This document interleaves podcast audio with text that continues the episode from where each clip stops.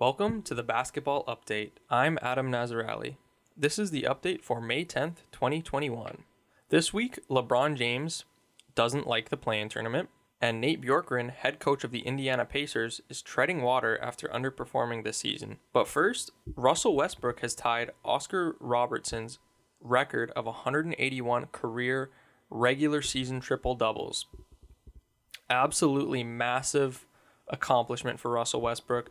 I wasn't actually even in the loop that he was nearing this number. So when I saw the article, I, I was just, you know, so happy for him. And clearly Oscar Robertson was as well. He says, There's no doubt about it. I hope he gets it. I think he's one of the elite guards in basketball. And I think it's ridiculous that some sports writers criticize him because he has not won a championship so yeah, he, he was cheering him on. I think it's funny he has that little slight towards the media nowadays where they're so intensely critical about, you know, the star players in the league and they kind of base their perceptions of star players on their postseason success. And and I think, you know, it is important when we look at these these players to see how well they've done in the regular season as well. Like you have guys like Chris Paul who has multiple 55 win, 60 win teams and he's never been able to do it in the postseason. But you know that doesn't make him any less of a basketball star, right? Like I should chime in here. The the the top five rounds out here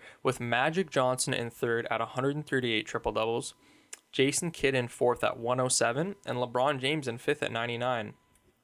I was not expecting LeBron in to be in the top five here, and he could. He's definitely going to be fourth. I would I'd be surprised if he doesn't get eight more career triple doubles, but I don't think he'll catch Magic Johnson here. And on that note, the Washington Wizards, Russell Westbrook's team, are currently ninth in the East at 32 wins, 36 losses, and they're seven and three in their last 10. And and they've really seemed to turn it around since the All Star break. I'm not sure what it's been. Maybe just getting some guys back. I know Rui Hachimura missed some time.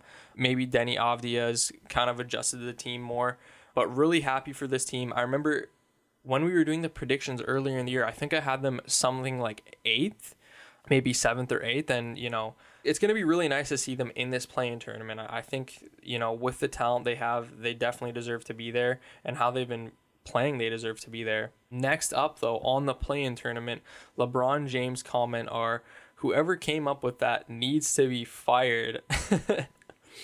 You know, this is funny because his Lakers are currently seventh in the Western Conference. They're 30, 37 wins, 30 losses, and they're one one and a half games back behind the Portland Trailblazers. So, you know, if Portland wins out, the Lakers are going to be in this play-in tournament, and that's going to be really exciting. You know, I can't really recall what the conversation was or maybe there just hasn't even been the conversation of of what we're doing with the play-in tournament after this kind of COVID, you know, strange season. But it's gonna be interesting to see what players, you know, what they what their true opinions of it are after this season because we don't really know what it's going to be like. We know it's going to be, you know, four basketball games and we're going to we don't really know if the, the fans are going to love it, if the players are going to love it. I think it's going to be awesome but we have yet to see. And, and I, I'm sorry to Lakers fans, but I would love to see them play in this play-in tournament. Like I, th- I think it's just a, an extra X factor considering they're the champions last year, and we have such high expectations for them going into this year's playoffs. It's just gonna be, it, it'll be, you know, that extra X factor to make the play-in tournament exciting.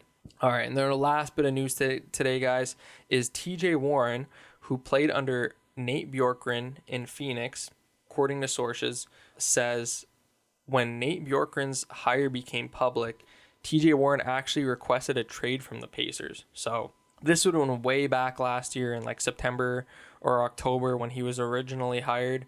And that's surprising to me because, you know, being a Raptors fan myself, he you know, Nate Bjorkgren was uh, an assistant coach under Nate Nurse, and, and, he seemed to have this like timid and kind of laid back personality. Like he didn't really seem to be, I don't know, like he, he just didn't come across to me as someone who created issues or, you know, would cause headaches for players. So that that was surprising to me. I wonder, you know, if we're ever gonna find out behind the scenes why that may be the case, but.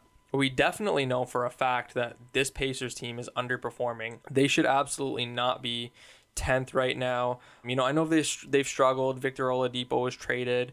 You know, they traded for Caris LeVert, Miles Turner's missed time, but I mean, you guys have you have guys like Malcolm Brogdon, Domantas Sabonis, even even you know kind of role player guys like like Doug McDermott or um, I guess T.J. Warren. I, he's missed this season. He's only played four games, but like this is just a really talented team, and and they're underperforming. You know, especially in that the late fourth quarters of games, they just can't seem to get it done. So Nate Bjorkgren is a bit of, is on a bit of a hot seat here if he can't, you know, actually make the playoffs. Because realistically, this should have been a fifth or sixth team in the East, and they shouldn't have had to play in this play-in tournament. But if he can't manage to win out his play-in tournament games, I would be surprised to see him on this Pacers roster next year. So sorry for the shorter episode this week, guys. Next week we'll cover a bit more when the play-in tournament bracket is kind of fully secured.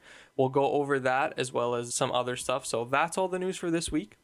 Like always, you can find me on Twitter at Adam Nazarali. You can find the show notes at tbu.ffmi.ca.